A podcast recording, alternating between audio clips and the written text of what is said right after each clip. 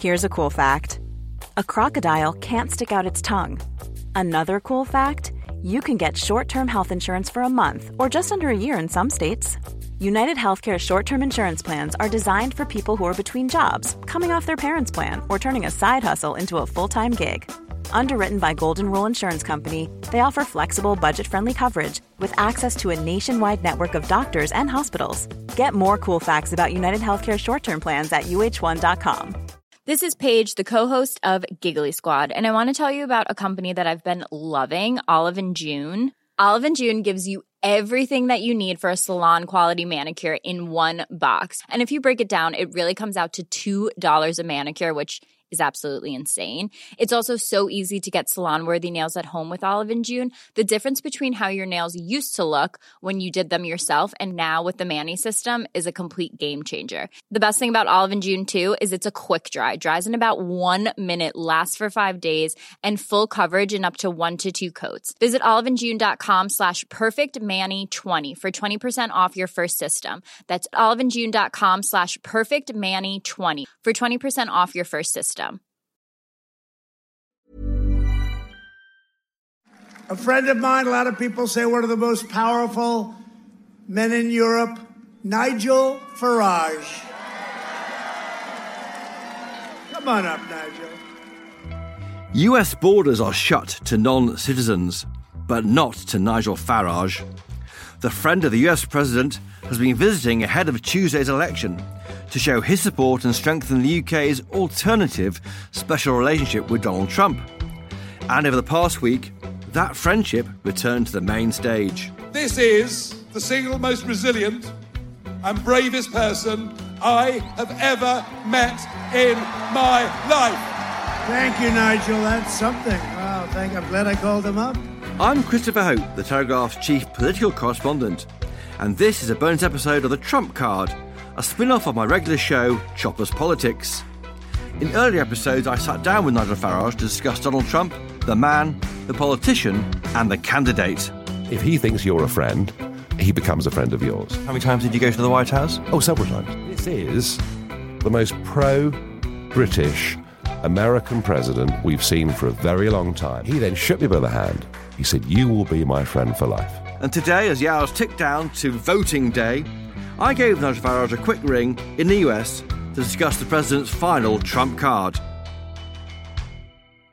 Hello. Hi, Nigel. Hi, it's Chris. Hello. Hi, how are you? Chris, good morning. Good morning. Good morning. I've got to tell you, it is so cold here in Pennsylvania. Is I'm it? actually scared about this rally. Are you wearing a vest under your suit? I will be, don't you worry. I'm in Scranton, which of course is Joe Biden's hometown, but also, remarkably, Hillary Clinton's hometown as well. And Trump is doing a rally here in Scranton today. So I thought I must come to this. It's irresistible. Looking out the window, it is evil. Evil. It's hovering around freezing. We're expecting snow. And despite that, I promise you, 30,000 people will turn up, will queue for hours to listen to the president. Okay, so let's get down to nuts and bolts. You arrived in America last week, and how many Trump rallies have you been to? This will be the fourth one. And, you know, I've, I've been as, as far west as Arizona. And I, I mean, the guy, he's a human dynamo.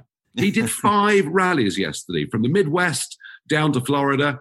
He's on stage for an hour to two hours at each one. His energy levels are just astonishing. I've met just huge numbers of people at these rallies. And interestingly, many of them did not vote Trump in 2016. So I've no doubt his vote will be a lot higher than it was in 2016. But then, of course, the overall turnout is going to be higher. Now, what we're seeing here is opinion polls saying that Joe Biden will win. We're seeing a betting market that has Joe Biden two to one on and Donald Trump 15 to eight against. It's very, very like 2016. You know, DC, the establishment think it's a slam dunk for Joe Biden. What I am seeing on the ground is momentum, a level of enthusiasm that I've never seen in any election before. And unless I'm wrong, unless Trumpism is a minority cult, then I think for every one of these people at these rallies, there are a lot more out there thinking the same way. So my view is that the opinion polls, particularly after this year, particularly after the Black Lives Matter stuff, particularly after people being fearful of stating conservative opinions for fear of what those others may say about them. My feeling is that he's going to win tomorrow. And I really do believe that. You put a bet on, haven't you? You, you put your money where your mouth is, Nigel Farage. How much? Yeah, I have. I don't bet very often. I bet selectively. But in 2016, I backed Brexit at three to one, and I backed Brexit at four to one and did well. I backed Trump at five to two. So I won about £10,000 on those bets in 2016. And you bet how much each time? Well, I had a thousand at three to one, I had a thousand at four to one, and I had uh, nearly three thousand at, at, five to two. So I won about ten thousand pounds on those bets. I have gone double acquits on Trump, fifteen to eight, two to one against, basically. So yeah, I've had a big bet. I have put my money where my mouth is, and I, I tell you what, in terms of a value bet, it's a very good value bet given what I'm seeing. So I'm, I'm pretty confident. Well, in a two horse race, those are quite generous odds. I can see that. How certain are you of him winning? I know you're obviously a very wealthy man. If you can bet £10,000 on anything.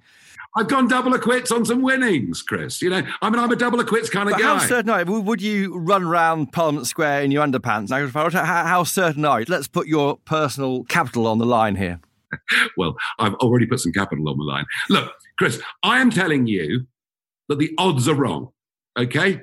if the odds say it's two to one on Biden, two to one against Trump, which is basically what it is, the odds are wrong. This is the betting market, in my view, should be evens. All right. So I think it's a good value bet. You know, I know you like me putting my neck on the line. it's your job, I guess. Uh, look, let me just say this to you very clearly, very simply. I believe with all my heart he is going to win. Do you think he's been damaged by the lack of scale he can have in his rallies? The rallies are what gets everyone going. They give the data, can go into the campaign, they know where the supporters are. Those smaller rallies are seen to be damaging the Trump factor, aren't they? Well, they're not, I uh, uh, believe you me, they're not small rallies. They're not small rallies. I mean, you've got 15, 20, 25, 30,000 people turning up to each of these rallies. I mean, they are significant numbers in the depths of the American winter, you know, with yeah. what we're going to witness at the airfield at Scranton today. So, no, uh, you know, these are still big rallies. Contrast that with Joe Biden's rallies. There's almost no one there. I mean, there's, there's Joe standing up on the stage, screaming like an angry old man and speaking into thin air. No, look, the, the, the Trump rallies are incredible. The numbers going are beyond belief. And remember, most of these are organized with less than 24 hours' notice, and still people arrive, people turn up. Is that difference because Biden is observing social distancing quite strictly and Trump isn't, essentially? Well, there may be a bit of that, but the truth of it is, there is no enthusiasm for the Joe Biden campaign whatsoever. He is clearly unfit for office. He can barely string a sentence together. He forgets where he is. He forgets the name of his wife. I mean, he doesn't know where he is, this bloke. I mean, if he becomes the American president, America becomes a laughing stock. Of that, I've got no doubt. And when you poll Biden voters, the main reason they give for voting Biden is they don't like Donald Trump. Well, that's not a very big reason, is it?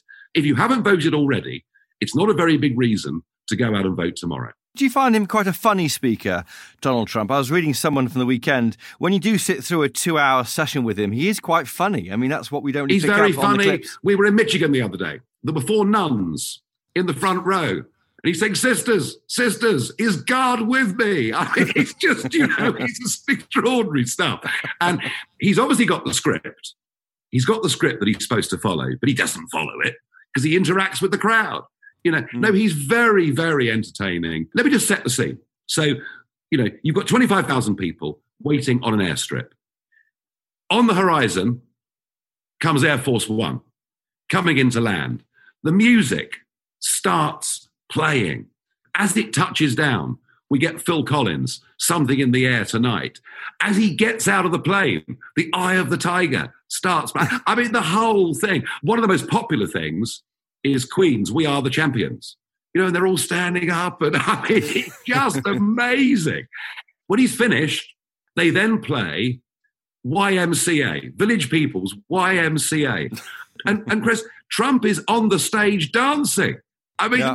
just never seen. You can dislike the guy, you can disagree with him politically, but what you can never do is to deny the fact that this is the greatest political entertainer and extrovert the world has ever seen, and I actually think will ever see.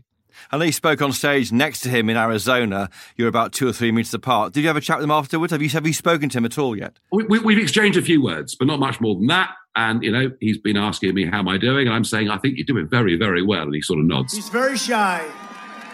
Oh, I'm non-controversial and shy compared to you. Yeah, no, I mean the Arizona thing. I was I was a bit surprised to be asked up, to be honest with you, but uh, but I was pleased that I was.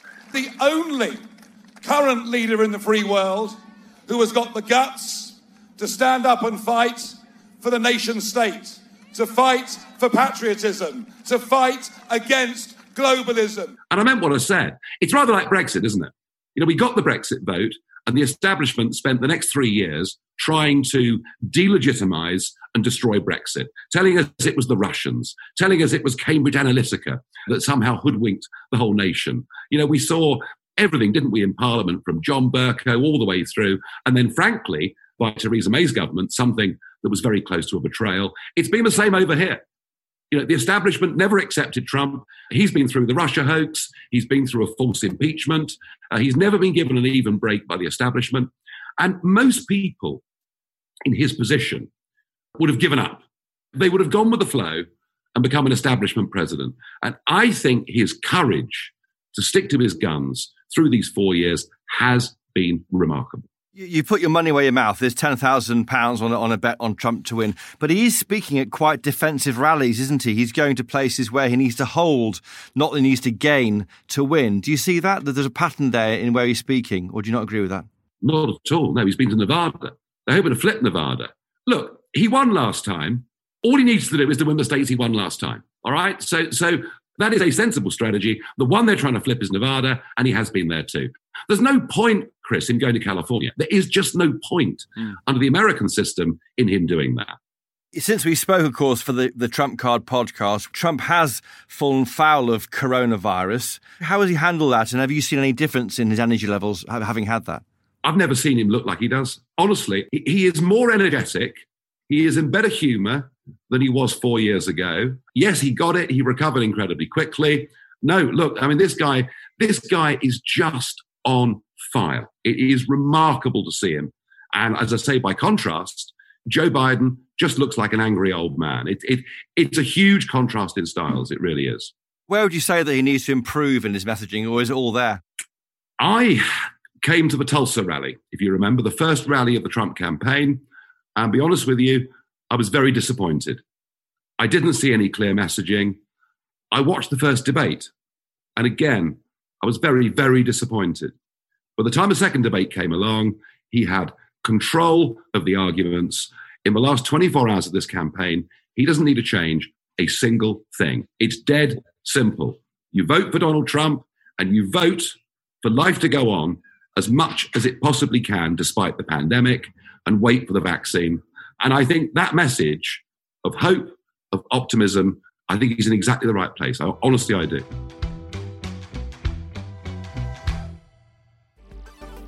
We're interrupting this podcast to bring you news of another Telegraph show we think you might like. It's called Planet Normal, and it's hosted by me, Liam Halligan. And me, Allison Pearson. We're both Telegraph columnists who share the view that far too often those who shout the loudest on the telly just don't represent the views of normal people. So take a trip with us to Planet Normal.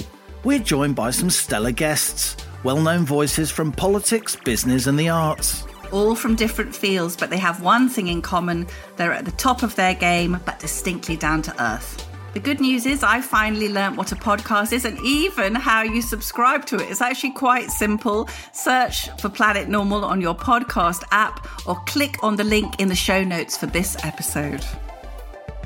You don't really know what a podcast is, do you? I am one. Look, I am one. Who needs to know what it is? I am one, okay? Shut up.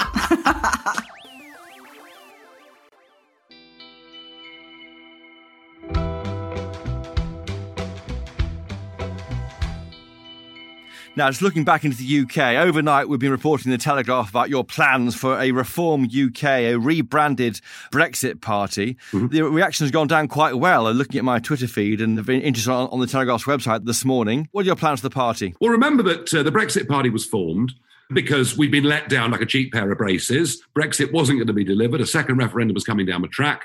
I'm so pleased that we did it because we didn't just win the European elections, we got rid of the worst prime minister in, in history, in Mrs. May. We got Boris in, and yeah, we left the European Union. However, on Brexit, you know, we still don't know the final shape of the deal. We're getting some very bad stories this morning about compromises on fisheries, and we'll see where else we go.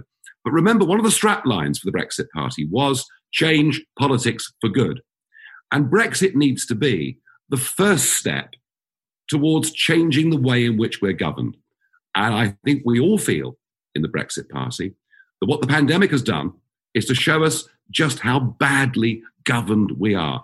How can you spend 12 billion pounds of taxpayers' money on a track and trace scheme that doesn't work?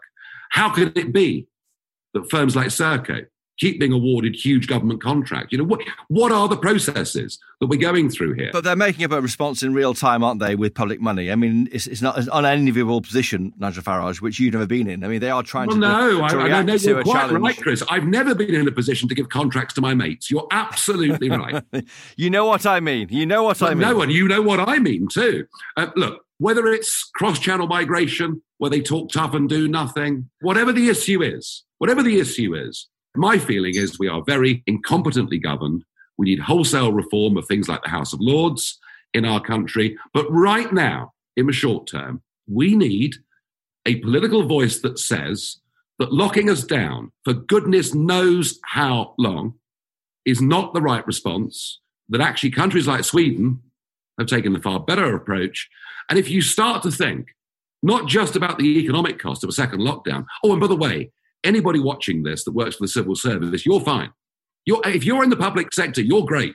Stay at home, drink beer. It's fine because you know you're going to keep your job, keep your pension. But anybody out there, you know, one of the six million people in Britain running their own business, acting as a sole trader, this second lockdown is the economic death knell for many of them. Added to which, just think about this: lung cancer diagnoses down 75% this year. Serious heart conditions those diagnoses down 60% this year. I was talking yesterday to the boss of a charity in Kent, my home county, a diabetes trust. They have 100,000 patients on their books. Not one of them, not one of them has been screened since March. So, what does that mean for amputations, for blindness? If you start to count the longer term health cost of shutting people out of the health system to prepare for a second wave that may never happen, I think more people will die and suffer as a result of not being diagnosed with things than will die of COVID 19. But you're risking there, aren't you, that people might catch COVID and die if you go on with the idea of this great Barrington Declaration of I herd not, immunity amongst the wider population? I am not denying the existence of this virus, all right? And I'm not denying that in a small percentage of cases, it is a truly horrible thing. But about 43,000 people have died in the United Kingdom of or with COVID. Okay. What is the average age of those that have died? It is 82 years and three months. It is actually higher than the average life expectancy. So we need to get some sense of context into this debate.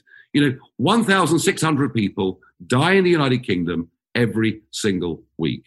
And if you look over the last couple of months at the Office of National Statistics figures, the average number of people dying every week has been at or even below the average for the last five or six years. So I'm not a denier. I'm not playing down the fact it can be very serious. I'm asking for us to get some context on this. Would you be vaccinated against COVID? Well, I've, I'm, I'm one of those people. I mean, I've, I've, I've generally had the flu vaccine every year. I only ever had flu once. It was a pretty horrible experience. So I've always thought it's quite a sensible thing to do.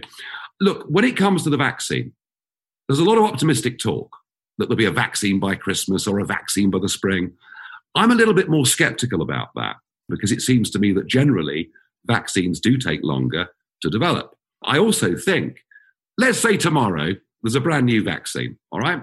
My mentality is going to be, I'll tell you what, Chris, you take it first and if you're okay, I might take it afterwards. You know, but I don't, I don't see mass. But you will, you, you will take. You're not an anti-vaxxer in terms of the vaccine. No, no, no, no, no, no. I No, think va- okay. I, I think vaccinations have been one of the great developments of mankind over the last couple of hundred. We first mentioned you and I discussed Reform UK on the, that last day campaigning on the Brexit Party battle bus before the election in December last year. Why now? Uh, critics of yours will be saying you're jumping on the latest bandwagon, which is this concern about lockdown, which the other parties are, are not filling. Not a bandwagon, is it? It's not a bandwagon. Every political party supports lockdown. It's time we had an alternative voice and an alternative debate.